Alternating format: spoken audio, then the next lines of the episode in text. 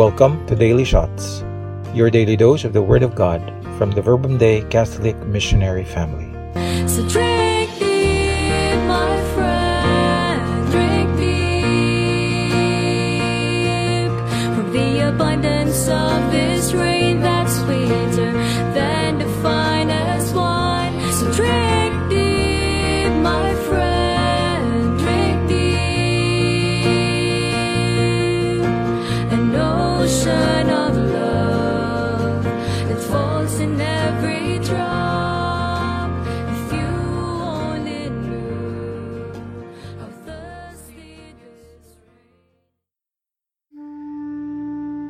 Good morning, this is Miguel Reyes talking from Belize. Today's Gospel reading is taken from John chapter 12, verses 24 to 26. Jesus said to his disciples, Amen, Amen, I say to you, unless a grain of wheat falls to the ground and dies, it remains just a grain of wheat. But if it dies, it produces much fruit. Whoever loves his life loses it, and whoever hates his life in this world will preserve it for eternal life. Whoever serves me must follow me, and where I am, there also will my servant be. The Father will honor whoever serves me. In today's Gospel, we hear a simple parable, words simple enough that his audience at the time would be able to associate with immediately. Everyone at the time was probably aware of the process wheat had to undergo in order to give fruit once more. How from its death fruit would flourish. Jesus turns this knowledge into a teaching for everyone to understand that what matters most is not what we have in this world, but rather what we will accomplish in it. I can't help but associate this with the common saying Give a man a fish and he will be fed for a day. Teach a man to fish and he will never be hungry. Jesus is teaching the people that if they hold off on consuming the wheat immediately, let it die, replant it, and wait for it to flourish, then they will not hunger.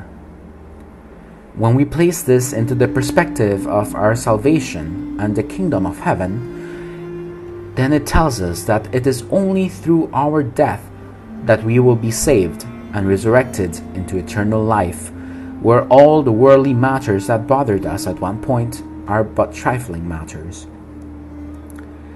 Jesus goes on to say, Whoever loves his life loses it, and whoever hates his life in this world will preserve it for eternal life. At first glance, these words can feel a bit harsh. After all, I do love my life and cherish all that surrounds me. However, what I believe Jesus is trying to tell us is that we cannot live our lives to the point in which it turns us into some egotistical person who only cares about ourselves. After all, God has given us this life so that we may live it to the fullest, to love every aspect of it, to love ourselves, and to love our neighbors.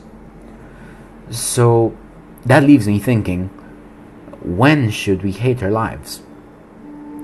I think that it is something that we must do in instances where we are holding on to our worldly desires, those desires and acts which lead us away from God. I believe that when we reflect and come to the realization that we are doing such acts or behaving in such a way that leads us away from God, then we are to hate ourselves.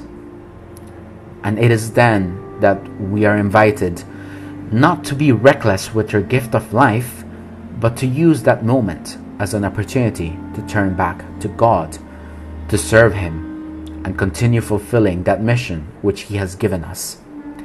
It is then that, as Jesus says here, the Father will honor whoever serves me.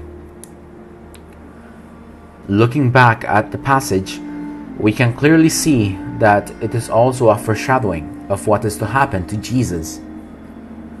Jesus knows that there will come a time in which he will have to give up his life on earth in order to bring salvation to the world.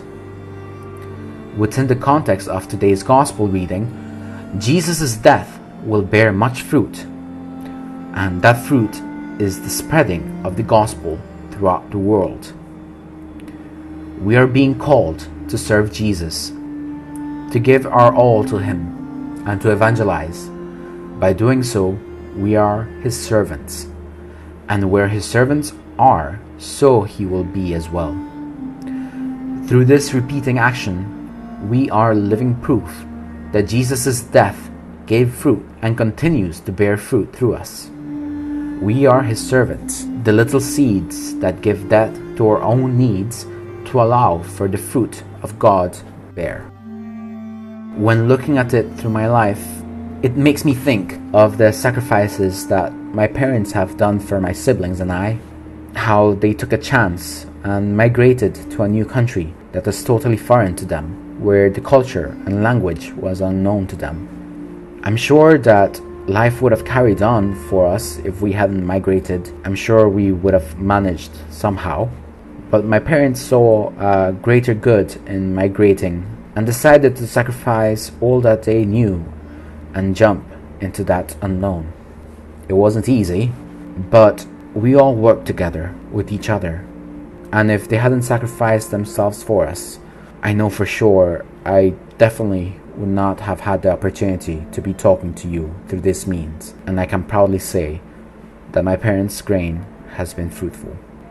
Whatever the circumstances we are faced with, God does not abandon us. He says in Jeremiah, I know the plans I have for you, says the Lord plans for your welfare and not for harm. God works in ways to bring out the best of us.